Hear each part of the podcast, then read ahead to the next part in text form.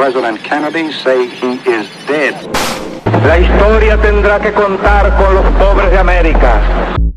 It's one small step for man. which is of military operations to disarm Iraq. The American combat mission in Iraq has ended. los objetivos que nos planteamos no fueron logrados en la ciudad capital. that COVID 19 can be characterized as a pandemic. Bienvenidos sean a Historias Random, el podcast donde hablaremos de personajes famosos y no famosos, historias conocidas y desconocidas, y sucesos tan perturbadores que dejaron huella en el consciente y en el subconsciente del colectivo. Mi nombre es Leo Ruiz y sin más preámbulo, el episodio del día. Los libros son un portal a un mundo infinito. La palabra escrita es símbolo de civilización. Solo los grandes pueblos del pasado lograron transmitir los conocimientos de forma escrita. Esto dio paso a la creación de las tablillas y los papiros, que eventualmente sustituyeron las leyendas orales. Por mucho tiempo, los libros se convirtieron en grandes tesoros, ya que un buen compendio podría tardar años en escribirse. Todo esto cambió en el siglo XV, cuando Gutenberg inventó la imprenta, cambiando el destino del mundo para siempre. Los libros se volvieron accesibles y más económicos. La Biblia fue el primer libro en ser impreso, y después de este vinieron millones de obras literarias. Este nuevo auge creó la posibilidad para que cualquier autor suficientemente bueno pudiera publicar sus obras. Y así, unos 400 años después de Gutenberg, se creó el Diccionario del Diablo, un libro satírico que denomina varias palabras con el más grande sarcasmo. Su creador es el estadounidense Ambrose Bierce, conocido como el Amargo Beer, y la persona de la cual quiero hablarles hoy. Ambrose Bierce nació el 24 de junio de 1842 en Meg, Ohio, Estados Unidos. Nació en una pequeña cabaña en Horse Cave Creek. Fue el décimo de 12 hijos del matrimonio de Marcos Aurelio y Laura Sherwood. Un dato curioso sobre los hijos de este matrimonio es que los 12 niños tenían nombres que comenzaban por la letra A. Sus padres eran granjeros pobres, pero muy cultos, y les enseñaron el amor por los libros a todos sus hijos. Los Beers eran calvinistas, y el padre era totalmente indiferente con sus hijos. Prefería pasar el tiempo leyendo o haciendo otras cosas. La madre era la que suministraba el control en la casa y la que ponía el orden. El hecho es que Ambrose creció sintiendo odio y resentimiento hacia sus padres. Y no solo él, sino sus hermanos también, los cuales, al tener suficiente edad, se fueron para nunca volver. Su hermano mayor, Albert, se fugó para trabajar en una feria, y una de sus hermanas murió en África a manos de una tribu caníbal que la devoró mientras trabajaba como misionero. Cuando Ambrose llegó a la adolescencia, tuvo amoríos con una mujer mayor, y cuando digo mayor, me refiero a 70 años.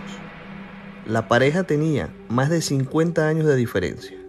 Más tarde, el mismo Ambrose la describiría como una mujer culta y todavía atractiva. Poco después, el joven Ambrose se enlista en la Escuela Militar de Kentucky. Esto fue en 1859. Para abril de 1861 estalló la Guerra Civil Americana, donde se desempeñó como topógrafo en el noveno regimiento de Indiana. Durante este periodo estuvo presente en diferentes batallas. Para el final de la guerra, se le confía la administración de bienes confiscados durante la guerra en el sur y participó en la expansión hacia el oeste contra los indios.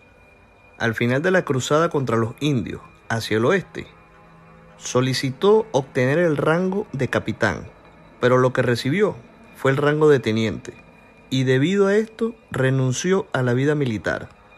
Luego se mudó a San Francisco. Ya estando en San Francisco, se casa con Mary Day en 1871 y de esta unión salieron tres hijos, Day, Ley e Eileen. A pesar de su fama y su fortuna, su matrimonio fue infeliz y en 1888 se separó de su esposa. Al descubrir correspondencia obscena que mantenía con un admirador, en otras palabras, la descubrió siendo el infiel. Respecto a sus dos hijos, los varones murieron realmente jóvenes. El mayor, Day, fue apuñalado en una pelea de bar y el segundo, Ley, murió de pulmonía causada por el alcoholismo. Como vemos, la vida de este hombre estuvo perseguida por las tragedias y quizás estas negras rachas fueron la inspiración para sus obras literarias.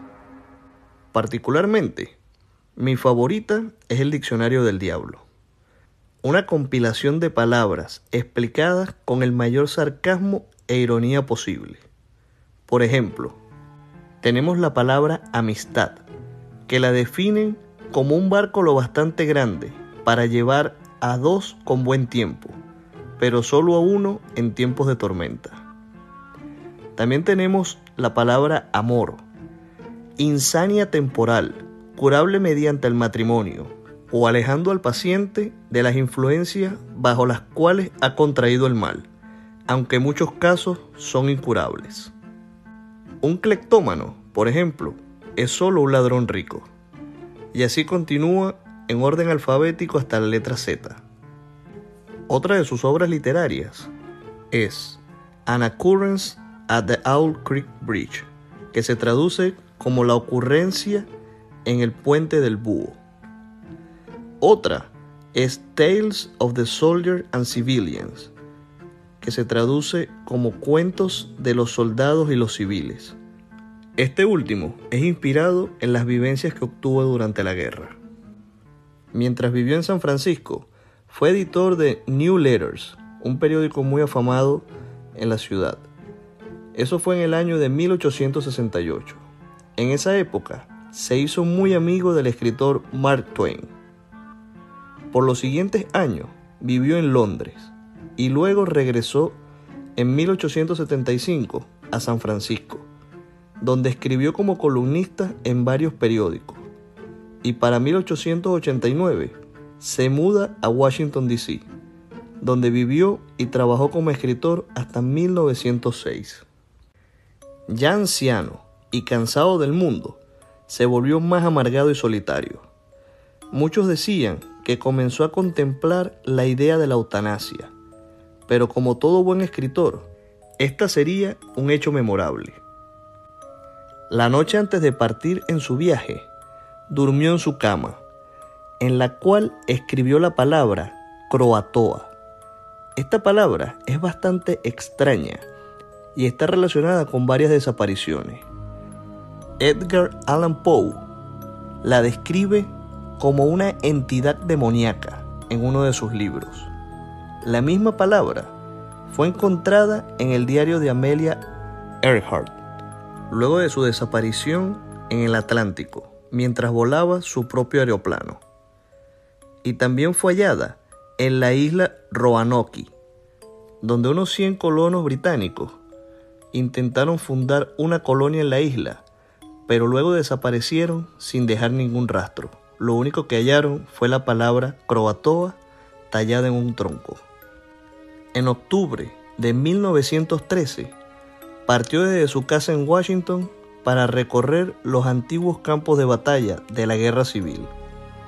En diciembre de ese año, cruzó la frontera hacia México, por El Paso, Texas, llegando a Juárez. Esto en plena Revolución Mexicana. Ya en Ciudad de Juárez, se unió al ejército de Pancho Villa como observador y luego de unos días llegaron a Chihuahua, donde el escritor desapareció para siempre. Y es aquí donde comienza la leyenda y las especulaciones, ya que este personaje siempre sintió fascinación por lo sobrenatural. Una de las leyendas dice que murió peleando contra Pancho Villa, pero esto es poco probable, ya que para la fecha, Ambrose Bierce era un hombre de más de 70 años de edad y casi inválido.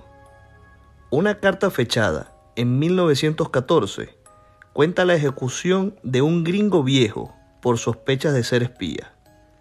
Y otros relatos cuentan que le dio un ataque de asma y murió. Su cuerpo fue abandonado en el sitio. Y lo más probable es que la explicación más viable sea la menos atractiva, que haya muerto por causas naturales. Sea cual sea la verdadera causa de su muerte, hoy sigue siendo un misterio, pero lo que sí les puedo decir es que los escritores nunca mueren, ya que sigue viviendo en sus obras literarias. Espero que este episodio haya sido de su agrado. Gracias por escuchar. Historias Random es escrita y narrada por Leo Ruiz. Producción y edición Luis Ruiz en Estudios Uroboro.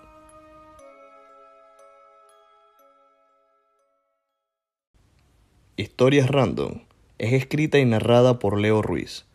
Producción y edición Luis Ruiz en Estudios Uroboro.